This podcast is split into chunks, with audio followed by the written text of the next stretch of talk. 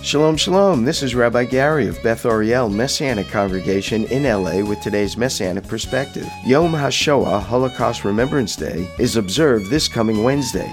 Edward Flannery, in The Anguish of the Jews, writes The sin of anti Semitism contains many sins, but in the end, it is the denial of Christian faith, a failure of Christian hope, and a malady of Christian love. And the ultimate scandal is that the Jewish people did not find in the Christian churches an ally and defender, but one of their most zealous detractors and oppressors. It is a story that calls for repentance. Strong words, powerful words, tough words but one must be careful not to mistake repentance for failing to share Messiah Yeshua with the Jewish people. The worst thing we could do is withhold the saving grace of Messiah from the people he came to provide it for. For more information on Beth Ariel and our ministry among the Jewish people, go to bethariel.org.